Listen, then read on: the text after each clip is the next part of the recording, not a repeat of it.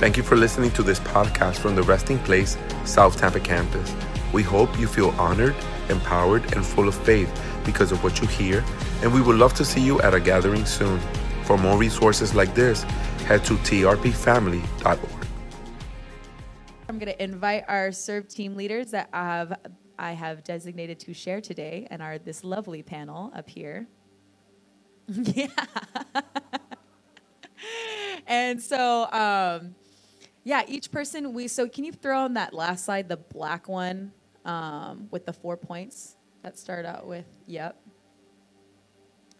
Okay, so across the RP family, this is kind of Caleb's um, guidance to us as far as yes, we don't we're not trying to create structure to where you feel so rigid in your testimony, um, but I think a lot of times Christians um, it seems intimidating, um, especially if we had um, just kind of started out and what that looks like. Um, so we wanted to kind of give uh, like bumper lanes on a bowling alley lane, if you will. Um, so it's kind of describing uh, and I think sometimes we get, even right now, uh, start, sort of fluid with our talking to where we maybe say too much and, and our, per, our audience has kind of lost our attention span for us just because uh, we get kind of sidetracked. Um, so that's why Caleb was, uh, was so uh, awesome to read out of Acts 26 as far as this format, which talks about kind of like, you know, our worst or what lies did we come into agreement with um, before meeting uh, God uh, God's best, what uh, led up to allowing God in your life, and um, a culmination, what began to change, and then the ask. Like, you know, so we get to that point of sharing, and then, you know, the person that we're sharing with says, okay, you, you, uh, I'm there. I want to know Jesus. Like, what, what now? Like, does it look like a particular thing? Or, you know, what should we feel like is okay or not okay? What does the Bible say about that? And so I'm going to have each of our awesome leaders um, just share their testimony. Hello, everyone.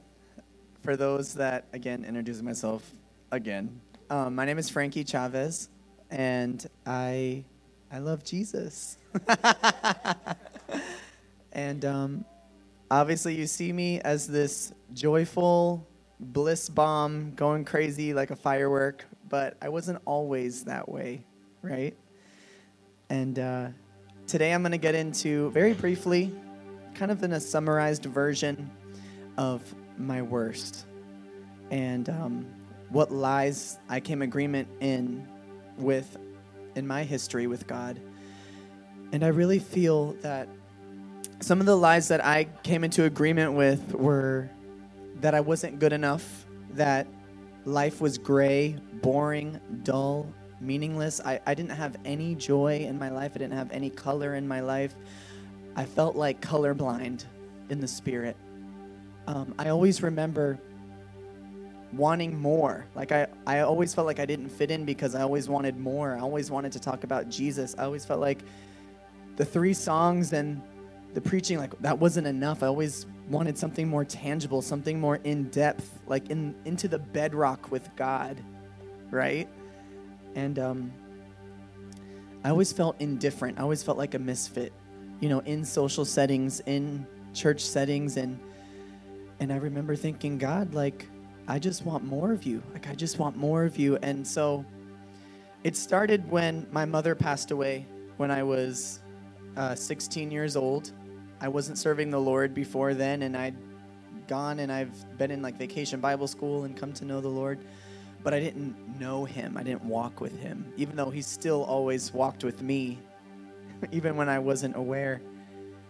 And so, uh, it was junior year of high school, and there was this on fire Christian whose name was actually Christian, and I had this math class that it was like intermediate math because I was grieving. I would just came back to school after three, four months of not being in school because my mom had died, and so I was just I would sleep the whole day, and I wouldn't even do my work. I wouldn't even do my homework. I didn't even know why I actually started going. I was just like it was like all of me was ripped out of me. And um and in that space of feeling tired and sorrowful and full of grief and loss, Jesus met me and sent an evangelist in my school, in my school grade, to minister to me and pray over me and read Romans chapter 8 to me in a regular public high school during school, during class when we're supposed to be doing our work. He came over to me and it was like we were in a bubble. It's like the teacher didn't even see us. And there were students even sitting next to me that didn't even look at us. Like it was supernatural. And he started just reading the Bible to me and telling me how much Jesus loves me. And I was just like speechless because I'm like, I couldn't even believe that that was happening. And I was just like, oh, thank you. Like, no one's ever sat down and tell me that. Like, thank you. And so that was happening at school. And, and then, like, uh, one of my mom's friends who came to care for me and my sister and I started taking us to church. And I, I was in such a broken place. I was drinking, I was smoking, right? All the things that we do to numb pain and all that stuff. And I was doing it to numb myself. I was doing it to escape. And um, not that I think any of that is bad, but I'm just saying, like, at that time, what my heart, the lies that my heart were attached to, I was believing that that was the route to escape, to numb, to not feel. And, um, and I just started to encounter Jesus, and he started to just pour out his love on me and share with me how precious I am in his sight and how wonderfully made I am and how he sees me. And that just drew me in closer. And um, and I just came to know him, you know, as my Lord and Savior. But I hadn't had any deep encounter, anything like really substantial at that point. And um, and I just kept steadily seeking God, and um, and then I did something really dumb. I got married at 18 years old, which was so not right. But anyways, I was not ready. But um, but I did it because I thought that that would be a way that God would bless me. I thought if I get married, then I'll have God's blessing on my life because I'm doing what's right and not sinning or whatever. But um, there was so much pain and trauma that came through that time, and I really was like shattered to pieces through that time. And I was just so full of just struggles, right? Like any of us, just full of um, trying to do what was right, but all these thorns in my flesh that, and I kept giving power to the thorns in my flesh, thinking that this is how it was always going to be, that I'd always be struggling, always be in lack, always not have enough, always like things were so bad. I didn't have no car. I didn't even have a place to live. So I was with my ex for about six months.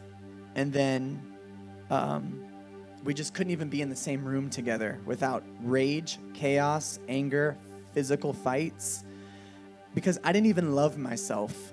I did I knew God I I had an idea that God loved me, but I didn't have an encounter with the overwhelming love of God and so at this point, I'm just believing, you know, head knowledge with God, believing by just reading, but um, but through that brokenness, through that pain, through that trauma, through like the shatteredness of that relationship, I really experienced the love of Jesus because there were nights that she would dip out and be like, I'm done. You know, mind games, constant mind games, pulling and tug of war, like want to be with you, don't want to be with you, want to be with you, don't want to be with you. So I'm always, I was always constantly searching and seeking for affection. I always wanted to be unconditionally loved, and I always wanted to pull that from people close to me rather than knowing that God is always lavishing that on me. So I was seeking that affection, wanting to buy that affection which is almost like prostitution, but like, if we're honest. And uh, I came to discover that in those moments of brokenness, weeping and sobbing on the floor, asking God for help, asking God for direction, asking God for peace, asking God for His love, that He would just crash over me like a tsunami and He would just love me to life and fill me with so much love. And I came to understand that He really loves me. And so I would say more of the worst was, yeah, all of that trauma, believing that I would never be actually genuinely happy. Like, oh, I'm stuck in this because I'm obviously never going to get divorced. Like, that's not an option. Like I didn't care what happened in that time in that season. I was settled on always trying to make it work. Like I didn't think, oh, I'll never. I literally thought I would never get divorced, and that I would end up having like a picture perfect white picket fence marriage. Like I just kept that always on my mind, so I wasn't realistic in seeing all of the unhealthy patterns that were that was happening. And so what it ended up characterizing in me is me looking inward within myself because I was so focused on everything that she needed to do right or that why isn't she doing this? Why isn't she doing that? And I'd always be praying, asking God to change her, make her love me, all this stuff, all this selfish stuff, instead of interceding for her soul to know the Lord, like to really know the Lord and be infused with the love of God, and for me to really know Him and love myself and forgive myself. And so I went on the journey of of just loving myself because I'm not going to be able to love anybody if I don't love myself first. Love God as you as you love yourself and you know, love your neighbor. And so I'm learning I was learning to love myself because I didn't. And um yeah, as I started to love myself, I felt overwhelming love to be able to pour that love out to those around me. And so it just kept getting worse though. in this relationship just kept getting worse. I kept getting cheated on, um, and that really broke me. And God actually showed me in a dream that that was going to happen. He showed my ex as a baby, and he showed me all of my family members. He showed me where they were at, where like where their hearts were at in the spirit, and he showed me that so I could pray and so I could know that it was going on. And so uh, Thankfully, my ex told me everything. Like everything came to the light through her own mouth. I didn't have to search, I didn't have to seek for information, nothing. God brought everything to the light. And I'm so grateful that He did that because I was able to be advised so I don't didn't keep routinely going through this trauma and these circles of of all of this mess. So and at that time I had started really experiencing the love of God where He just poured out His Spirit and I was getting drunk in the Spirit and I was just full of joy and I was falling out under the power of God and getting joy. And I remember calling my ex and being like, I'm not, I feel like I'm like so like inebriated right now. I'm just like, and I remember calling her and telling her, God loves you so much. Like, and I was just like laughing, laughing, laughing. She thought I was crazy, but, but I'm like, I gotta release this joy in, into that. But God spoke to me in 2017 and told me that my whole realm of influences were going to change for the better.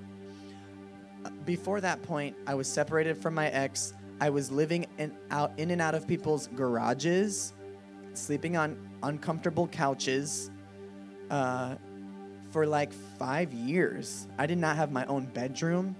I did not even have my own car. I didn't have my own space. I had to just hold everything inside. I didn't have room to shout, to scream. I didn't know how to experience God in nature or in joy or in bliss or anything. I just knew Him out of trauma and tribulations and struggles. And and I felt like there's so much more. Like there's so much more to God than just knowing Him out of panic and chaos. And so everything God's best for me was His presence, was Him showering me with love, was Him turning it around for good when it didn't even make sense, or I couldn't even see how anything, any good come out could come out of any of it. You know, it was Him not letting the cops come over when we were screaming and shouting at each other and slamming dishes out of the cupboards in our apartment. You know, like that's the goodness of God that we didn't get arrested from doing all that, you know? And it was the goodness of God that came in when I was holding a knife to my chest, wanting to literally go through and pierce through my chest because I was so over it. I was so tired. I felt like just demons were just attacking me, like through all of that. Like, and I remember my neighbor came knocking on the door, and she is a believer, and she came to ask if everything was okay, and she prayed for me, and said, Come on over, just come over to my house, and just took me right out of that situation. And my ex got in the car and left. And God just nurtured my heart and loved me and spoke promises over me and broke that spirit of suicide off of me. And um, yeah, and so feeling feeling His presence really healed a lot in me and brought goodness in me. And then I began to leave all of that, believe my worth, believe that I'm worth more. And I had struggles like I don't mean to say like all that happened on her side, but I had a lot of judgmental criticism, religiosity. I was very critical, I was very judgmental, I was very gray and like, yeah. I wasn't prophesying wondrous things over people back then. It was just like, that's wrong, that's not right, what you're doing is wrong, this is the problem, and without offering any solutions. and um, so, yeah. And then God turned it all around. He brought me into his presence and he said, I'm transitioning you out of the old and into the new. Your whole realm of influence is going to change. And then uh, I went to Jesus conference in 2017 and uh, I experienced his presence and it was so amazing and so wonderful. And then I couldn't stop laughing for hours and hours and hours. And the joy of God heals so much in us.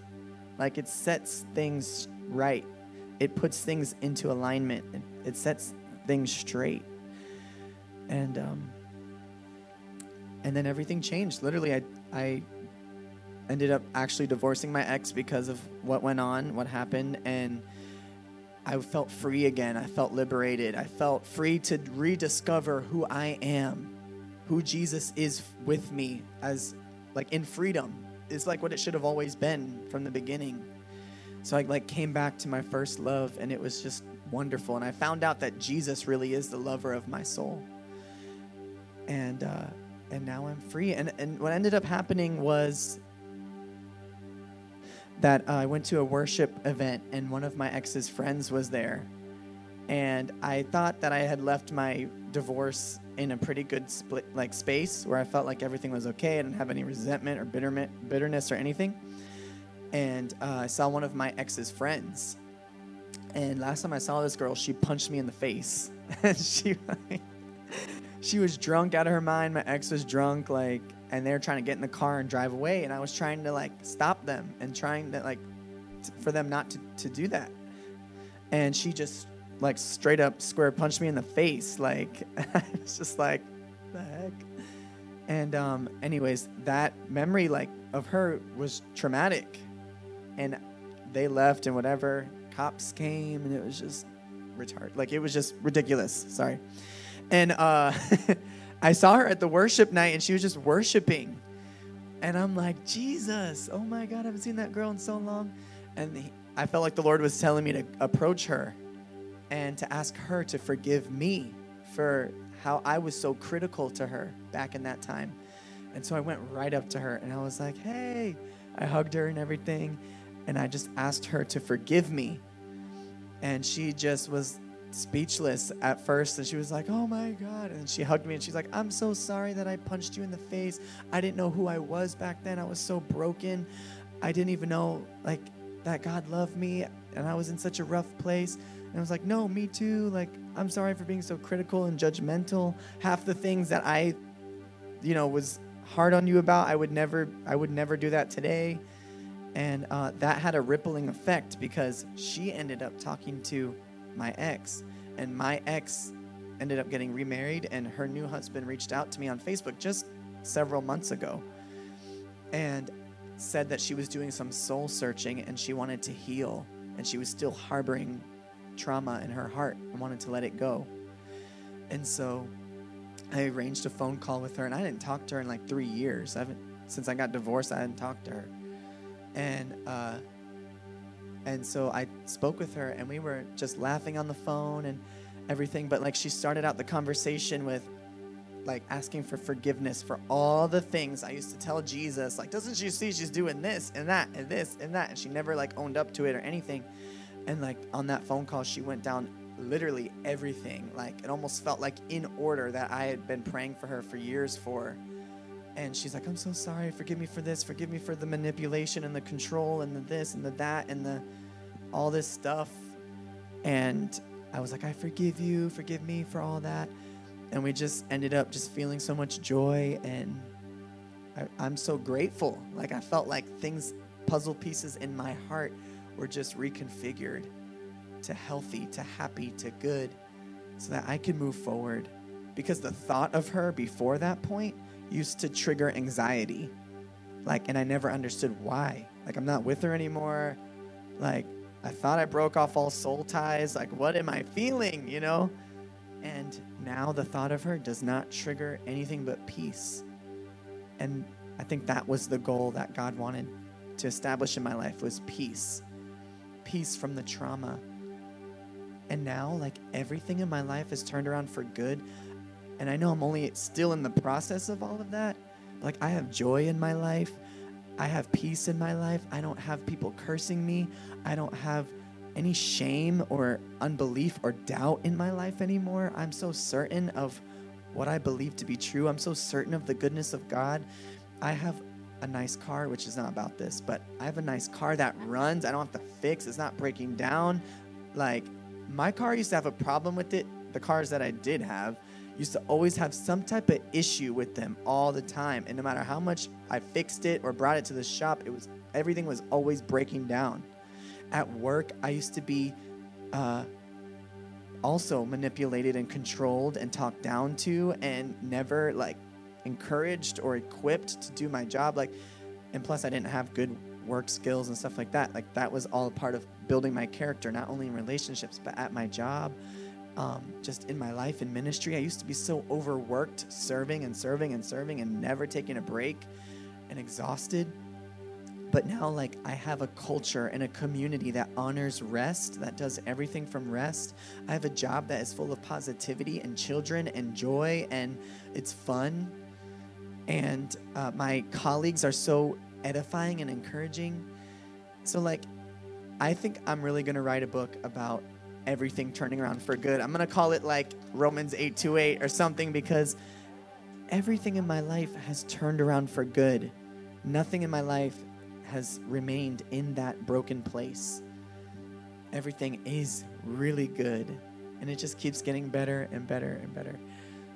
So I would say, in a short summarized version, those were those were the things. Those were the key points that I really felt at my worst. That I felt value valueless, and now I feel completely valued by God, and He showered me with His best, and those things began to change and if I had to ask, have I ever felt that God was pursuing, speaking to me throughout my life?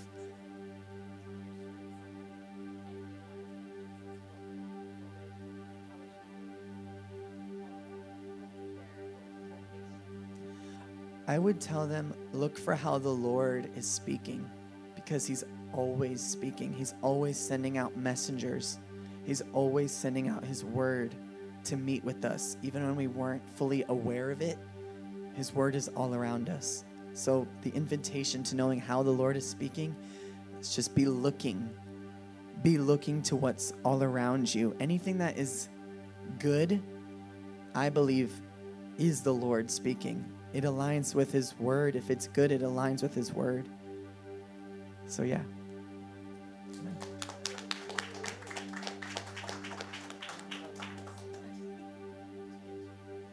Hey, um, thank you, Frankie. Yeah. I love that. I love this, getting to know and to see.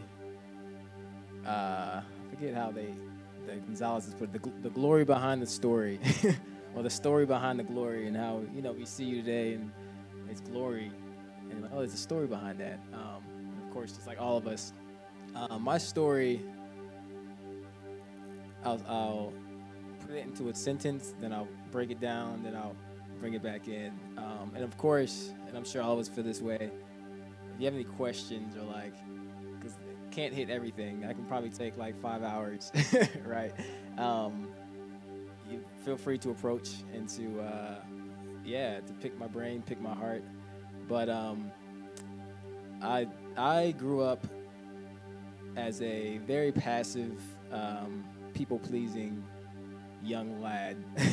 um, a lot of a lot to do with that probably was because I'm the youngest of three, and um, at that point, for better or for worse, you know, all the effort has gone into the first two, as far as you know, coaching or whatever. And that's not always true, but um, and as as the last, it was like, okay, I need to be heard, I need to be seen, and the way I did that was to be as perfect as I could be. Um, I was like, okay, to please everybody, let me get good grades, let me be great at sports, let me be a good friend. Um, so I was checking off all these boxes. It was good. And with that too, I was I was raised in a, a Christian home, so I knew how to be a good Christian. I, knew how to be moral, um, how to stay out of trouble, and that stuff really identified me uh, in big ways. Um, and uh, that's how it was a lot for my for my youth was just trying to uh, at least have this perception of perfection because perfection allowed me to be seen and to be uh, to be heard. Um, and so I would go around just pleasing everybody, pleasing everybody. Um, and one thing that the enemy really did with me with that mentality is at a very young age, I was introduced to pornography. And um, with me, that became like uh, a little secret sin that I could hold on to because I have perfection over here. I was like, but ha, over here, I got this. Um, so it was really, it was really a, uh, I guess, a crutch for me to not have to bear the weight of perfection. Like, all right, I have this, and uh, so I held on to it for that for a long time. I was, I was like seven when I had first got introduced to it, and um, carried it, especially all the way through middle school. It was a big part of my life. It, it was cool how, uh, in spite of all any rebellion I could have, like God still had remnants of Himself, like in me. Um, and part of that had been my my joy uh, my parents would tell you like i guess i came out smiling really early and laughing and they were really freaked out. They're like what's wrong with my baby? Like you shouldn't be laughing at this age. Um, and uh, so he's kept that with me um, which has been cool because there, there had been hardships right growing up. Um, uh, a big part of a hardship that i deal with was the relationship between my mom and my dad uh, around middle school, in the middle school, going to co- uh, sorry high school, it started to really get shifty and like just dramatic. Had no idea what was going on. Um, leading up to that, my dad had been uh, working out of town, and so I didn't see him a whole lot, and so he was kind of like absent in a way. He would show up to sports games and stuff like that on weekends, but he would go back uh, and work out of town, and so it, already he had like a, a dismissive um, mind in my head. And so um, when all this trouble started happening in the house, and so curious like what's going on. Um, and also at that point, my dad actually had he had went to uh, to prison for uh, a little while. Um, he was the fall guy, I guess, for some stuff that happened at a work, a job he went, he was at.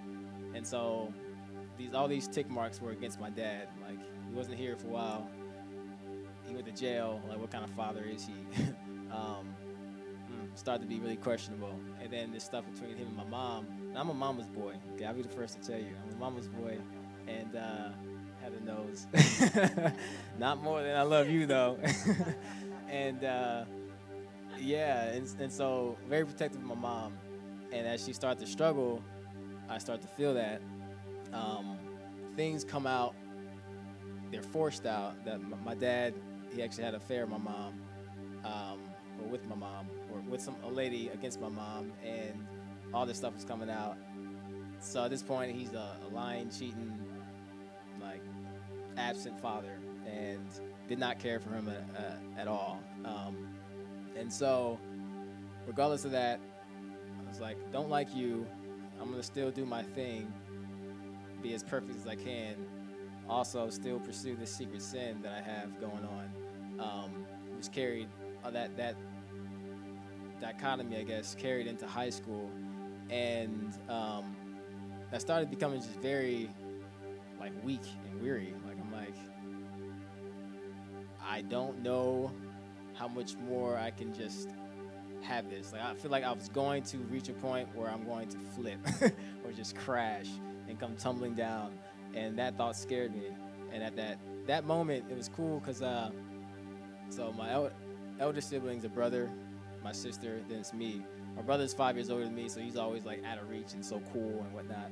And my sister, uh, we butt heads a lot growing up. We were two years apart, and um, uh, but I started to see a, something different in my sister that I that I wanted. Um, we went to the same church, same family, same trials, but something about her was like of peace and just uh, I was curious. She was a a uh, peculiar people. That's the best I can put it. And um, so I started taking note of her, and it was it was obvious to me that she had something, especially with the Lord, that I did not have. Um, I started going to these Bible studies that she led at school, and a, lot of it was because she was my ride to school, so I had to go, and I, I, participated, or at least I sat there, and really I, I would just look at her, I would, I would see her. I probably wasn't listening to much, but I was like observing her, and I could see that she had like an actual relationship with Christ, and at that point, that was not a thing to me. like I kind of heard about it, of course, but I just didn't own it, and um, for me to be close to God was to be perfect or to be to, to have this at least uh, identifying as, as perfect. And it wasn't that God actually wanted to know me. and nonetheless, God wanted to send a savior just so he can know me and he can die just to know me. And so, um, you know, who knew, right? That's, that's the whole gospel, right? and so seeing my sister kind of build that, I, um, I, I, never really told her at that time either. I was like, let me try this out. I started to read the Bible and to to get into the Word and to actually pursue Christ, and He started drawing near to me, and it was it was uh, and my story overall too is like these increments of God just like ripping off scales from my eyes, uh, slowly but surely. Um, so this scale was definitely a wow, He's a relational God. Um, and then all of a sudden, I just started to, especially the, the, sin I have, that, that became a sin and not like a, a crutch. It was like, wow, this is horrible. like, I, what am I doing? Um, and at the same time, uh, I knew I was bitter towards my dad, and I wasn't ready to go there. But I, I recognized that. I was like, okay, like, and and uh, to speak to that too, my parents they stayed together somehow, and so I was very frustrated even with that because like I was like, you don't recognize all the stuff he did to you, like mom, like this, this, this, this, and that. Why are y'all still together? And so going through high school, there was always just hardship, even disconnection from my uh, my family because I'm like, why is everybody on board with this? when I'm over here, I'm like, nah, this this isn't cool. Um, went off to college, and uh, and God was with me there too because he he I, I, he covered me with a great roommate freshman year who was just far greater and mature in his faith than I was, and. Uh, which is awesome because I was actually gonna room with a different guy who was in the world, but I honored a commitment to this first guy, and I was like, all right. And so first Sunday, he's like, he's like first Sunday, he's like, yo, let's go to a church. And I was like, chill, like, like we just got here, bro. I, I intended to do that, but not at this this speed. And so we go to this church, and he's like, dude, it's on campus. We can walk there. Like it's just simple. So we go, and I was just blown away by the preaching, by the the, the love, um, seeing all these people that were my age, just like worshiping God. Um, so right away, I was I was I was attracted to it. Um, and then the following Sunday, this church announces like Bible studies, and, and, and uh, they call them engaged groups. And so, of course, he's like, "Dude, let's do it. Like we're, we're getting an engaged group." I'm like, "Whatever, man, let's do it." And so we get involved with this uh, this group, and that was another just um, nudge in the direction of, of, of healing that God brought me to was um, I didn't know I was missing community like through all this time, especially in high school. When he started to speak to me, I was doing this thing alone and didn't speak to anybody, didn't talk to anybody. And I go into this Bible study. They're they're just expressing their hearts, being vulnerable. They're talking about the p word of pornography, like with them, like yo, like, you can't talk about that here. They're like, dude, yeah, we can. We can be free from it. I'm like, huh. And so with that, I started seeing their freedom and their just their uh, their life. I was like, I want this. So I clung to that community, um, and they, of course, welcomed me with open arms. They just drew me in so lovingly, and so intentionally got discipled. And before you know it, I was like, I was discipling people. and I remember looking back and I was like, wow, how did I get here? Like, I was I was lonely in my faith, drowning in sin, and a little while longer, I'm, I'm like leading. I'm like, whoa. Um, and that it, it was just so fluid how Christ kind of brought me into that. And, um, but he wasn't done yet, of course. Uh, I was still, I came to a point where I was still compromising. I understood what it was to have a depth with my relationship with God. I understood how it was to, um, you know, actually pursue Him. But there were still these things in the world I was clinging to, um, it, and it came through just still being passive, or in a, a relationship I had at that point, like still not clinging to purity, and um, and all these things were just there, and it came to a point where God really just said, "Hey, don't be on the fence. like either you're gonna pursue me or you're not." And uh, you know, it was more of that story too, but it, it was very evident. It was like, okay, huh. And of course, that's the easy answer, but I actually had to think about it, and it's fun. I had to pray about it. I had to pray to God of whether I'm gonna pursue Him or not. And so the answer was yes. And so um, around like my sophomore junior year, um, and through different trials and tribulations, like the injuries I, I had to receive to really wake up and to see my God has always spoken to me physically to link me to spiritually. And so um, even things like like physical injuries that I had in both my knees, he brought me to a point where he was telling me, "Hey, you have without me, you are at rock bottom." and with me you can heal you can rehabilitate you can actually excel more than you can do by yourself um, and i'll come back to this story too but i, I believe uh, an encounter that i had that kind of defines my journey with god um, came in the form of a i call it my second baptism um, and uh, i got baptized in this church i was going to in college um, which was a cool experience, super great. And again, like I said, I, I was still very complacent even after that point. Um, I got my my left leg got injured. Not a cool story. I was playing intramural flag football, or actually this is ultimate frisbee, and uh, so I got injured, and I was coming back to school that year, and um, our group, two groups actually were going camping. And so I was like, yeah, I'm down. Let's do it. It's a good way to beginning the year get to know people, get to uh, like bring people in. And so have a bunch of newbies, old faces too. Um, we go camping, and I have this big old leg brace on my leg because I, I had surgery and I'm still like rehabilitating.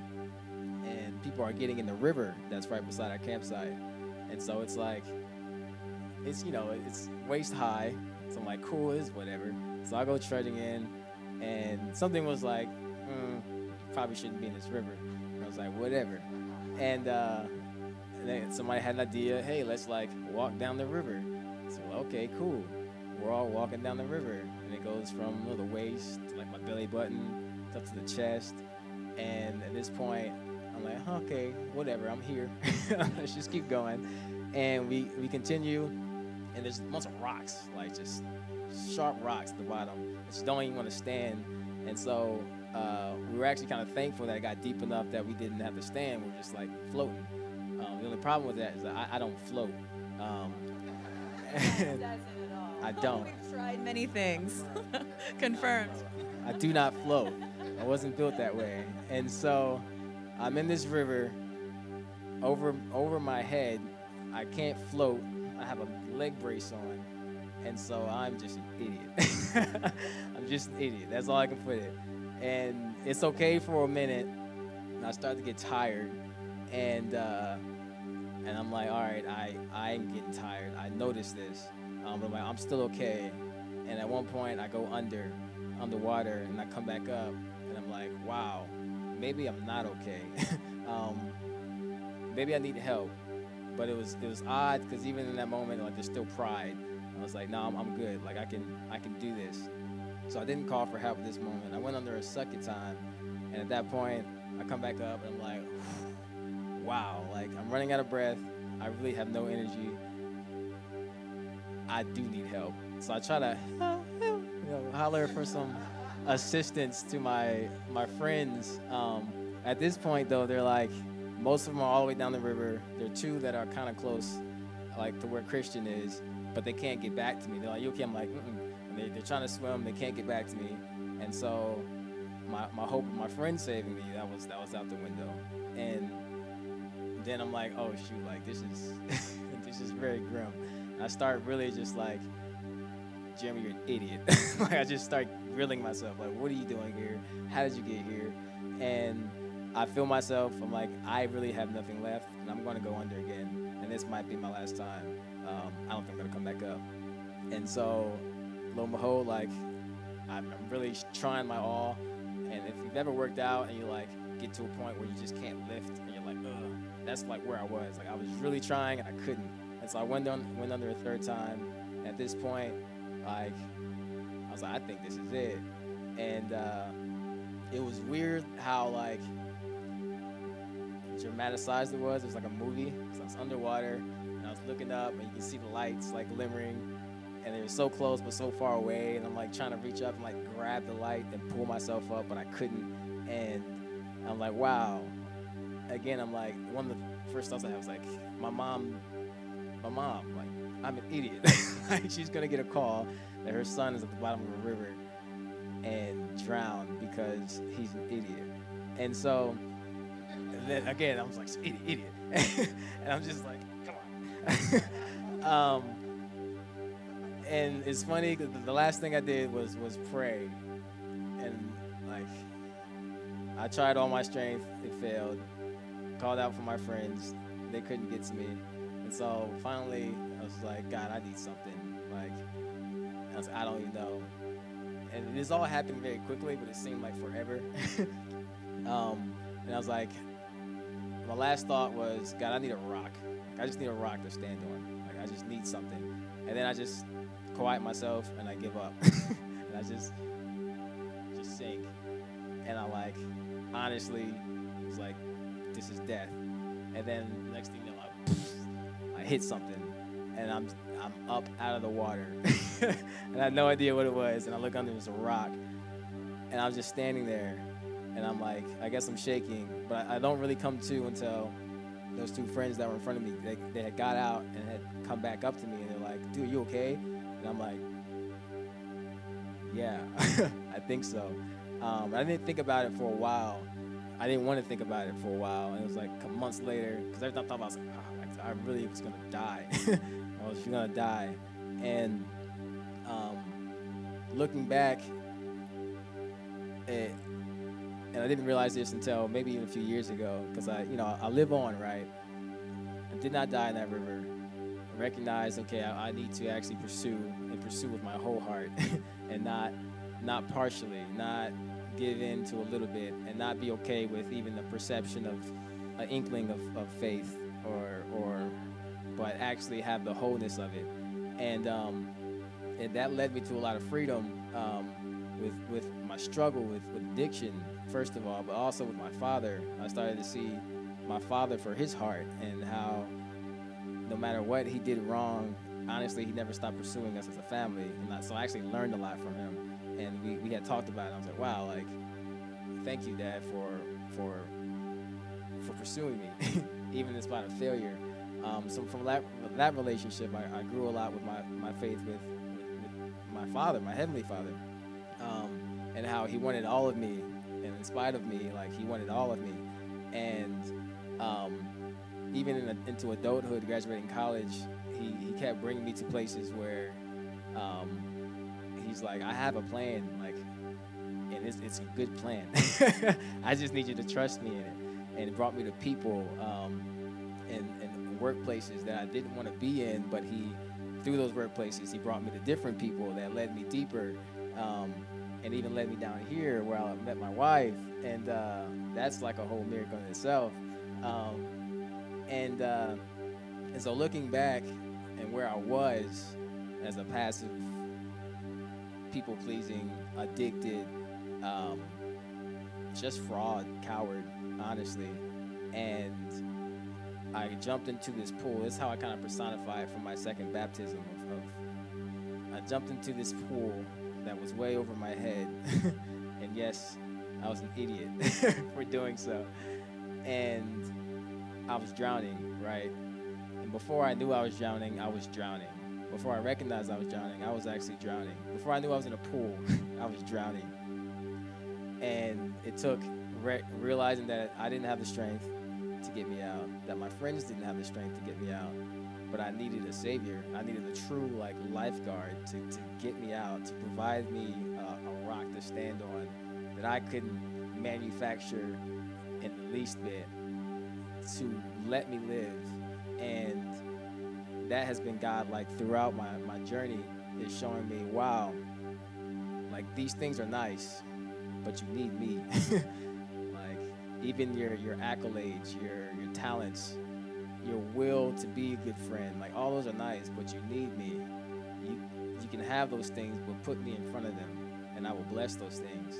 And and that's where I'm at now. Like I can walk, and it's not really like outwardly I'm a different person, but because inwardly I have the source and the lifeguard with me, it's like everything is projected in bigger light and just and better. And the way that he's kept my, my joy through, um, it, he, he's even redeemed my joy. he's like, you were joyful before, but now you're joyful with me. And it just allows me to be um, be free in that. And so, and, being married now, it's uh, it's a fun journey to walk with God through that. And now even seeing, like, I think the phase I'm in now, and like the scales that's bringing front of my eyes now, is like, I thought I knew how to love back then, and now being in a covenant married marriage is like, nah, you're gonna really learn how to love. You're gonna really learn how to like how I see it and how I do it. I'm like, ooh. okay. I guess that's that's fine. Um, and it's been beautiful. And so I, I'm I'm I love the fact that I'm never done yet with the Lord. That He's always bringing like from glory to glory, and I feel that, and I and I own that. I'm like, all right, God, I'm in a glorious spot right now, but there is more glory to be had, and and and for you guys especially too. One, try to think of where you're at. If you had to personify it as like a river or like, do you know you're drowning?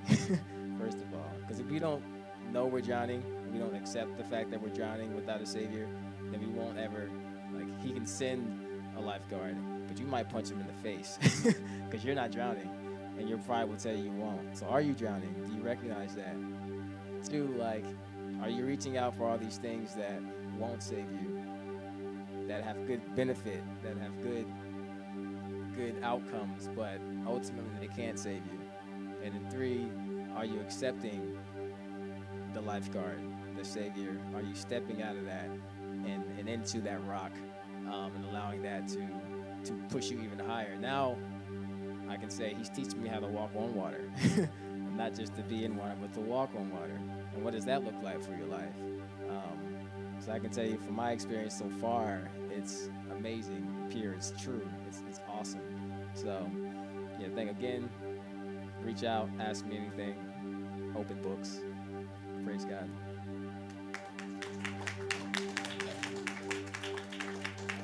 Hello, everyone. Um, so, I guess for me, for a long period in my life, I was really frustrated and I was really angry, and I didn't know why. And I think um, I realized that there was it was a lot easier to blame others or reasons or excuses and make excuses than to actually find deep and meaningful healing in my life. Um, just to give you guys some context, and that's why, like I put up the Ephesians six twelve, is that you know it talk the Bible talks about it's our battle against not against flesh and blood because I used to blame I used to blame my dad, I used to blame my family, I used to blame you know my circumstances.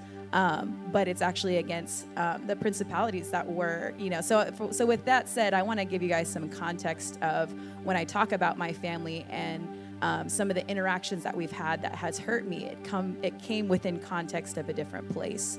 Um, so to give you guys some background on my family, so I'm Japanese and Filipino, and um, my grandfathers were in World War II, and one of them was a POW during the Bataan Death March, and um, it caused him to be um, away.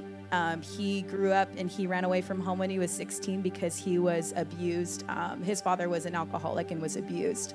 Um, so he went into the military. He met my grandmother, and um, when he went off to war, and then when he was captured, uh, my grandmother was playing single mom for a, a vast majority of my um, my dad and his siblings' lives. Um, so that kind of set some precedent and some context for how he came back home, and he was very silent.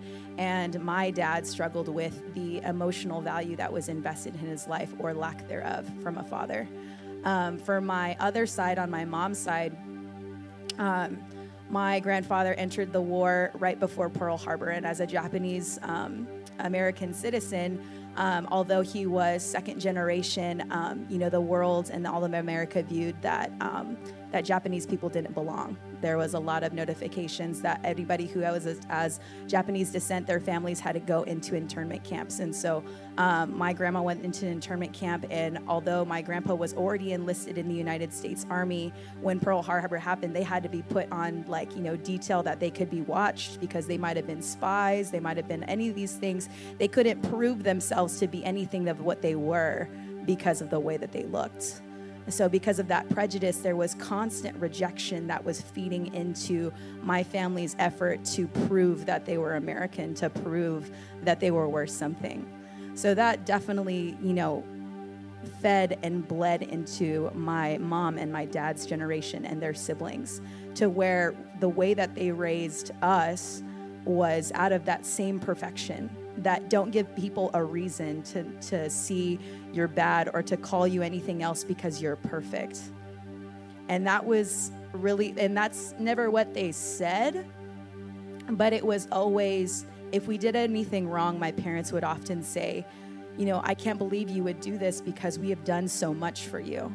And they would say, You know, um, uh, because of the work we've put in, because of the work hours that we've done, because the you know how many hours you know what the swim practice we would pick you up the food that we put on the table like you know the jobs that we'd have to pick up the extracurriculars you know and all those different things like you know how could you do that? Um, but that's because it came from their place of hurt from their parents too.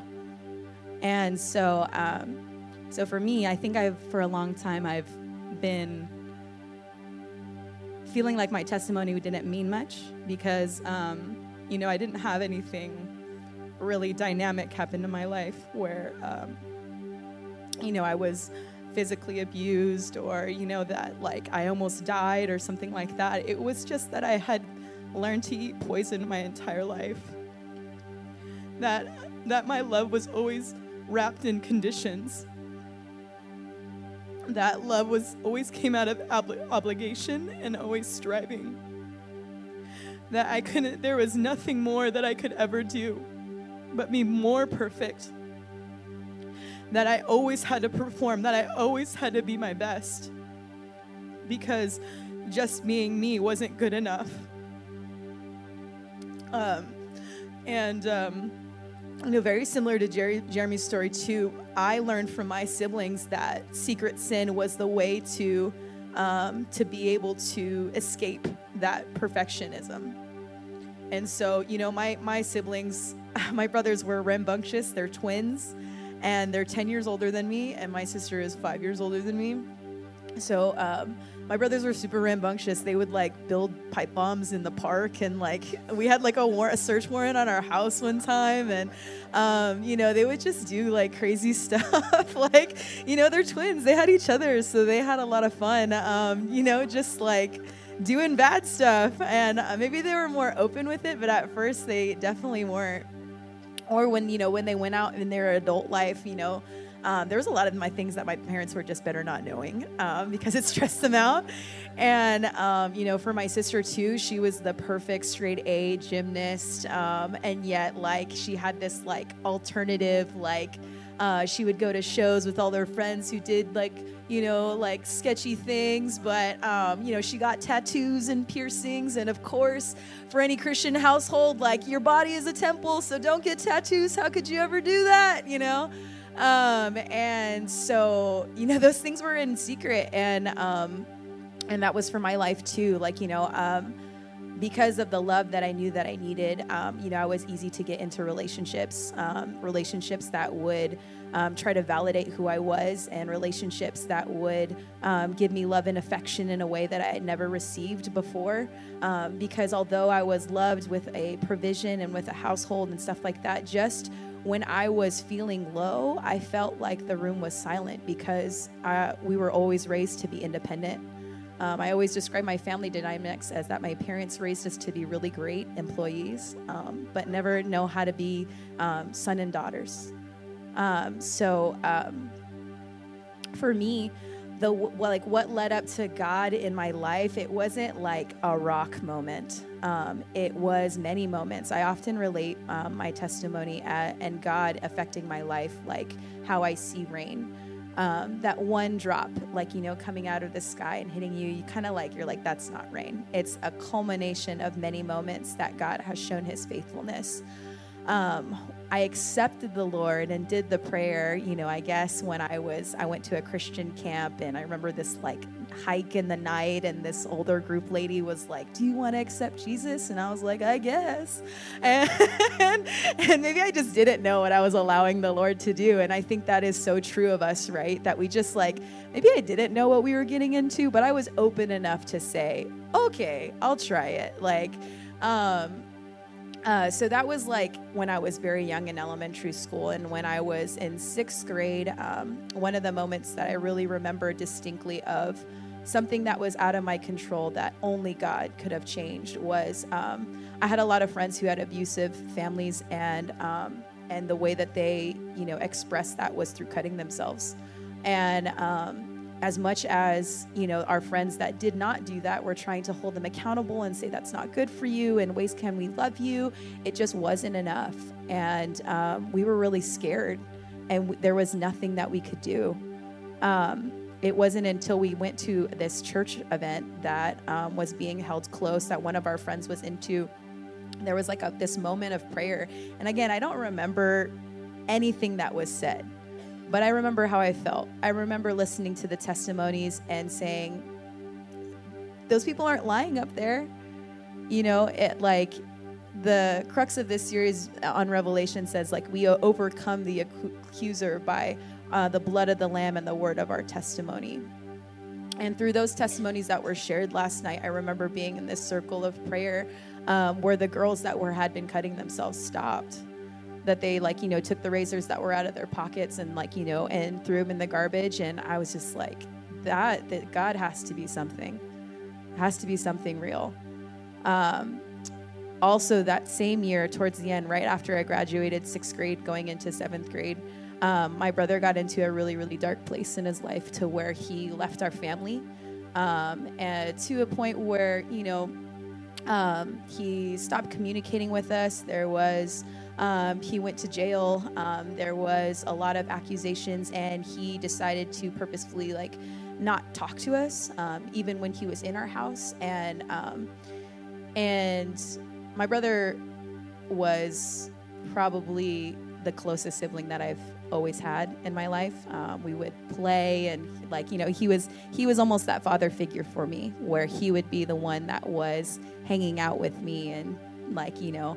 Uh, sharing silly stories or you know um, interacting with me in a way that i needed and so for that to be cut off i just didn't know what was going on and um, i couldn't visit him because i was a minor at the time and um, and and this went on for months he was missing and you know like my parents didn't know where he was for months like you know we put out a police report and everything and um, and when he finally came home i just remember that he was on medication. My mom was um, was trying to like hold herself together, but they also my parents weren't also sharing what was going on either.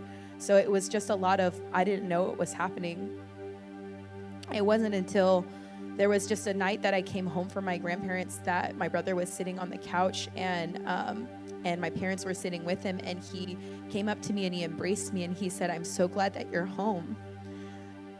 Again, it was I just felt like it was God's grace and there was nothing that I did, there was nothing that I didn't know what else had changed, but but he had changed. And um, and he came back into my life. He started talking to us again and he started building that relationship with me again. And I just remember like hugging him, but trying not so hard not to cry, and then going back to my room and just and thanking God, just knowing that that He did it. He listened to my prayers. Out of everything, God God heard me in an impossible situation. And uh, and I feel like many of times um, there were other instances like that. Um, and when I went, uh, when I graduated high school, I realized that I couldn't go to college because my dad had lost his job. Um, and so I went into the military. And, um, and with joining the military, I was completely by myself and I had every reason not to go to church. I wasn't at home anymore. I didn't have to go. But man, something in my spirit just just told me to go. You know, I just I just I just wanted a church home again. I just wanted to hear the word. It just always made me feel so good. Those testimonies always got me. And um, so that's when I really believe that um, allowing God time and time and again for me to just show up and Him pour His love into me was how, you know, He just changed my life. Um, that first year in the military, I think, really shifted as far as knowing that it wasn't a part of obligation because I had to be seen by my parents going to church. Um, and I knew that wasn't the reason either, but I was also the only sibling out of the four of us that were, were going to church. So I was like my parents' only hope, what I felt like sometimes. And so for me to establish like nobody's looking and and God, I'm still going. Like, are you still there? Um, was really really important and significant to um, to my life. And um, I think through that time of being alone and going through my different assignments and my different positions, God bringing me to the Air Force Academy and really being challenged with perfectionism because, man, everybody's a star player there. Everybody's a 4.0, everybody. And so I experienced like a lot of failure, a lot of like, wow, you're average, if not below average. And so it really tested my sense of perfectionism just because I was uh, really out of my league in a lot of ways. And um, I think in a lot of ways, isn't that God? Um, so uh, I guess I believe that God has just constantly unveiled my life one drop at a time, like showing me, um, you know, the goodness, showing me his faithfulness. And that culmination of moments have enabled me to break agreements with perfectionism. Like when I was faced with failure, when I was faced with knowing that my striving wasn't enough, when I was faced with the fact that I was completely alone, God always met me. And so what began to change was that I was able to, like, you know, Frankie said, love myself. I was able to, you know, stop choosing relationships um, that would just like gratify me in a way that, like, you know, I didn't have to be abused by them. You know, I didn't have to struggle with feeling like I was out of place. I didn't have to struggle with feeling like I still needed to fit in a certain box of somebody. Uh, you know, I didn't have to feel constantly whipped around by somebody else's expectation of me. Um, so, and even this time here, you know, at the resting place, um, you know, has given me a lot of language to um, more of the context of my life that I wanted to seek healing so I don't have to blame anymore.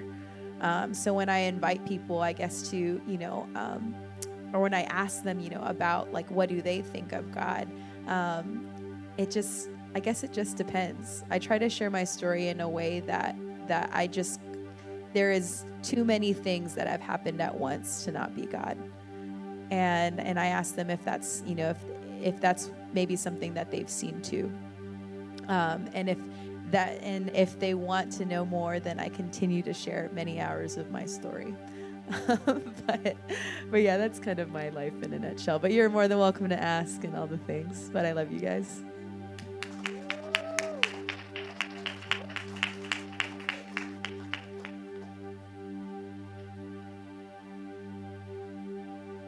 Okay. So I have so much, so many testimonies. It was really, really challenging for me to try to put this into 20 minutes or, you know, I'm like Abraham, I'd be up all over the place, you know, and just trying to just allow Holy Spirit to guide me and that I can hear Him clearly um, of what He wants me to say. Um, first of all, I just want to say um, that I was a very, very, very, very, very, very angry person the majority of my life. And um, you wouldn't know it now if you have uh, relationships with me. You would never know I was I was completely angry, and it was um, it was a lot. But I also feel like um, it helped me to get through life. So I just want to talk about James 1 19 and 20. It says, My dearest brother and sisters, take this to heart. Be quick to listen, but slow to speak.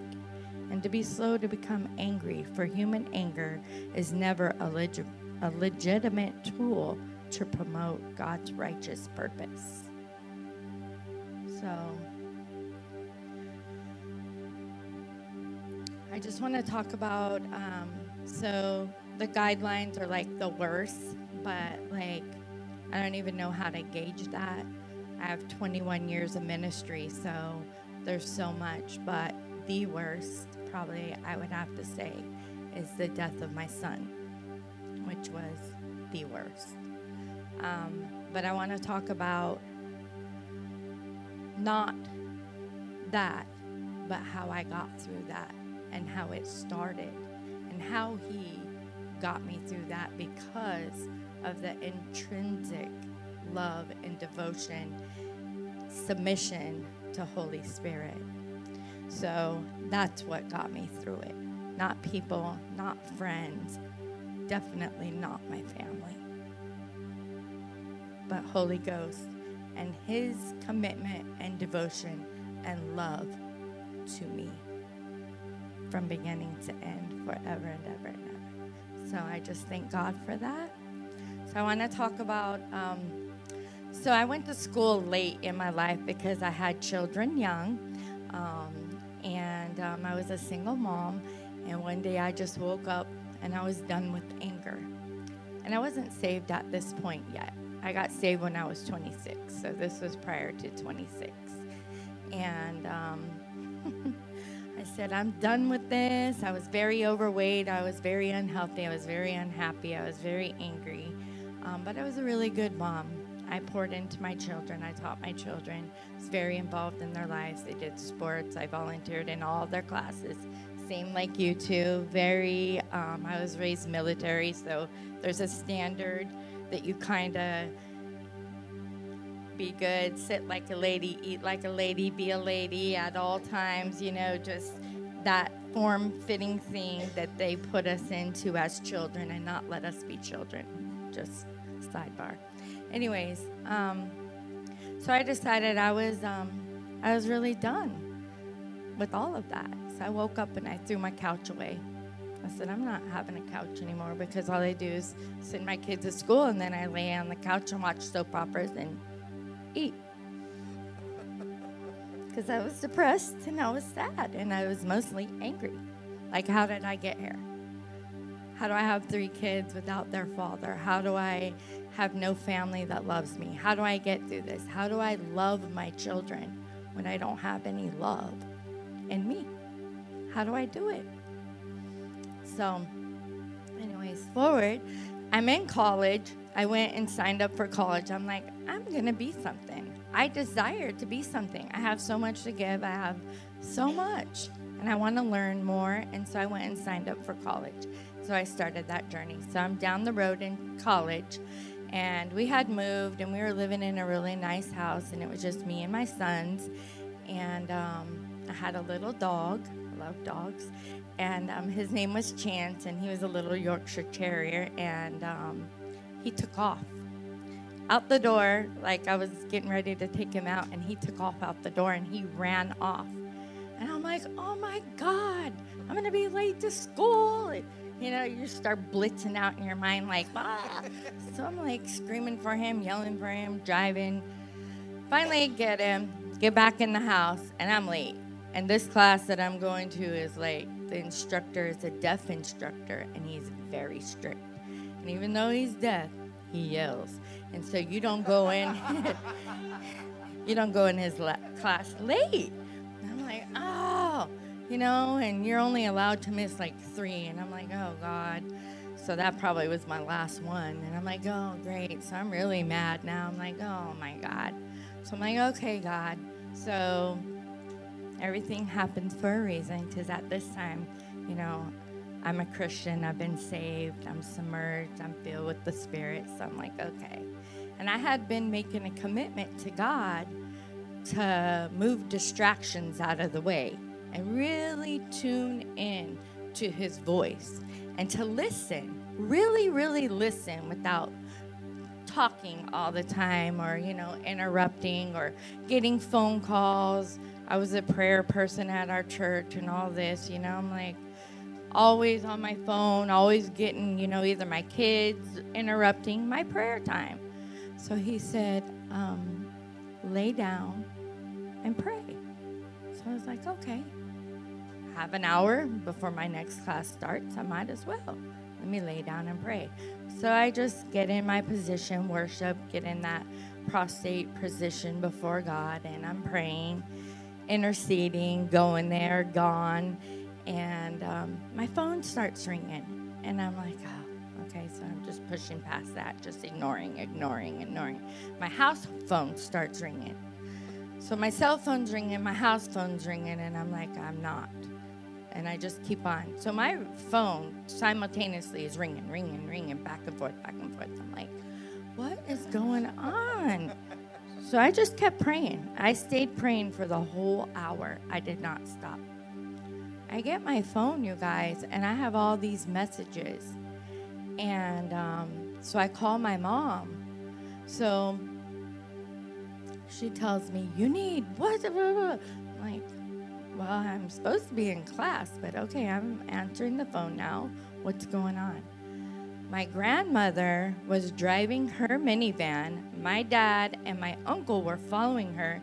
They were driving from Vegas to California, is where I lived and um, she veered off the road and hit the side and she flipped. Her van flipped and she was ejected from the car. And my dad and my uncle witnessed this. And so not only did I have that, I had six members of my church were at the hospital as well. So everybody was calling me to pray. I'm like, oh, little did you know, I was been praying for an hour, you know? And I'm just so thankful because what if my dog didn't get out? What if I could just got angry and just, you know, instead of hearing God? So I'm so thankful to him just saying, lay down and pray. And not that he saved my grandma because my grandma was fine. I go to the hospital, nothing. Nothing is wrong with her. Absolutely nothing. Even though she flipped ejected and was life flighted to the hospital. And then then after I see my grandma, pray for my grandma, I go to each six people that are also in the hospital for different things to pray and just love and comfort, you know. But I was the vessel that he was able to fill with his comfort because, you know, he's already saved everybody. Like, we're not out here saving people we're out here listening to his voice to know what is it do we have to offer people when they get in a position where they need it. Most of all, we need to be in a position to hear him, like you. What if you didn't hear his voice? What if you didn't ask for that rock to be there? But you did. He knew you were going to ask for that rock. Like, he knew that I was going to lay down and pray and get filled with his love, with his presence, with the anointing to go and administer it. So when he calls you to do that, you know, it's so important. So that kind of framed me for my ministry as I, I went on. So I've been in ministry 21 years. So I get to the point, you know, there's so much in between of my son's um, passing that it's just so much. But I just want to thank God because I learned to trust Him, not my family, not my friends, not my church members, not my pastors, and not to say they're not trustworthy. So many are. And I'm so, so blessed to have, I have lifelong friends. I have a lot of dear friends from my childhood, from the age 15 up, that I still converse with, and we get together. And like, I'm very, very blessed with friendship, don't get me wrong. But I learned to trust in God because He's the one that gives us strength. He's the one that propels us to righteousness. He is the one. It's not our deeds, it's not our actions. It's an intrinsic, inside job with Holy Spirit. And um, so many years I didn't have joy. I didn't have happiness because single mom, imagine three crazy boys. Yeah, a lot. You know, I was angry a lot in my life. I needed Holy Ghost trust. so when my son passed away, and um, it was not only traumatizing to lose him, but it traumatized my children and my entire family, but mostly my children. My youngest son found him, and like, it was almost like he was gone. He was white as a ghost, you guys, and he was throwing up and like he couldn't breathe. And, um, you know, they had to come. My, my house was a crime scene. They had to, you know, do all this investigating and so much. But I'll tell you the first thing that I did is, um, you know, he hung himself. So we had to cut him down And of course, I administered CPR, me and my adopted son, which was my son's best friend. And, um, you know, called 911. We're on the phone with them, whatever. And when we know, you know, he's he was already gone. And um, so I ran, called my pastor, grabbed my oil, got the oil, put it over his body, laid on his body prayed for resurrection, of course. I'm a believer. So, of course, I did that, you know, and I just, I accepted it in that moment.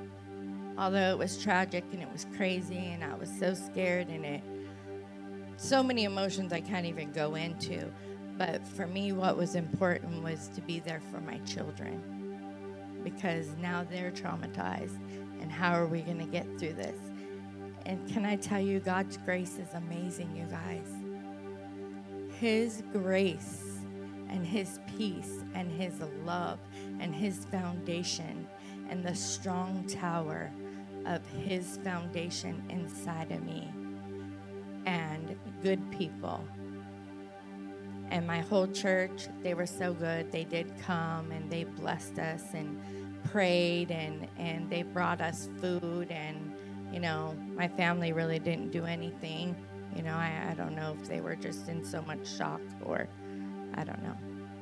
But I'm past that, anyways. But yeah, so I just want to thank God for the grace that He's given me and um, how He has filled my life and that I look for blessings, you know, through the death of my son, you know, and, and I, I don't like I'm really healed over it. Thank God he healed me. But like, he's constantly sending me reminders and, you know, not replacements, but he sends me like Frankie, Eric, Jeremy, you know, he has sent me so many beautiful, you know, they're not my sons, but they're like sons to me. And they're precious, precious jewels to my heart and it fills those um, somewhat empty spaces that are caused from the loss. So, you know, He always fills us with His joy, and He always causes us to overcome. And um, so, anytime I try to get sad or cry, joy just bubbles up in my belly. and I, I just step over that. I step over that fear. I step over that anger. I step over sometimes feels like abandonment or, you know, like, why me? Those places inside of you where you feel like, you know, why, why, why? I choose to step over it and jump into the river of joy and allow His joy to overcome me and overtake me and just bask in His joy. And then you just get in laughter and it's So, you know, everybody around you starts getting joy and then it's joy just starts busting out. So, you know, I'm so thankful for joy. I'm so thankful for life. I'm so thankful that He taught me how to hear His voice. And when He asks us to pray, stop and pray because He's trying to put something in you. And at first, I thought it was about obedience, but it's more about what He's trying to give us and put inside of us so that we can make it, so we can use that bridge of hope to step over that ugliness, the anger, the fear, all of that. It's real. And in church, we don't talk about it all the time. It is so real. And it's every day. But it doesn't have to be a battle, you guys.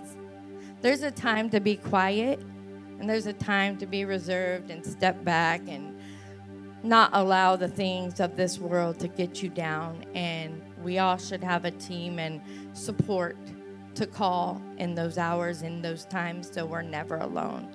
But my hope for everyone is that you build that bridge and let hope guide you over into his anointing, into his bliss, into his joy, into his glorious splendor because it's real. It's so real. And he loves us. And I couldn't imagine that um, my most, you know, moms don't pick favorites, but this little boy was amazing. And I only got to have him for 20 years. And I cherished that time. But like, we were so close. So, talk about learning to let go. This was the biggest lesson. Because what do you do? You can't hold on to someone that's already gone. And then what? You just sit there in life and do nothing? That's not what he would want for you either. So, you know, letting go of him and processing and knowing that it wasn't anything that I did or could have done or I caused that he chose that road. It was his chose. It was his choice. He chose that, you know, and put me in a place of honor to honor him in the midst of his choice. And that's why it's so important to me to honor everybody because we all have choices. And it's not for us to judge or look at, it's for us to honor and love and create a bridge of hope. Thank you for listening to this podcast from the Resting Place South Tampa campus. We hope you feel honored, empowered, and full of faith because of what you hear, and we would love to see you at a gathering soon.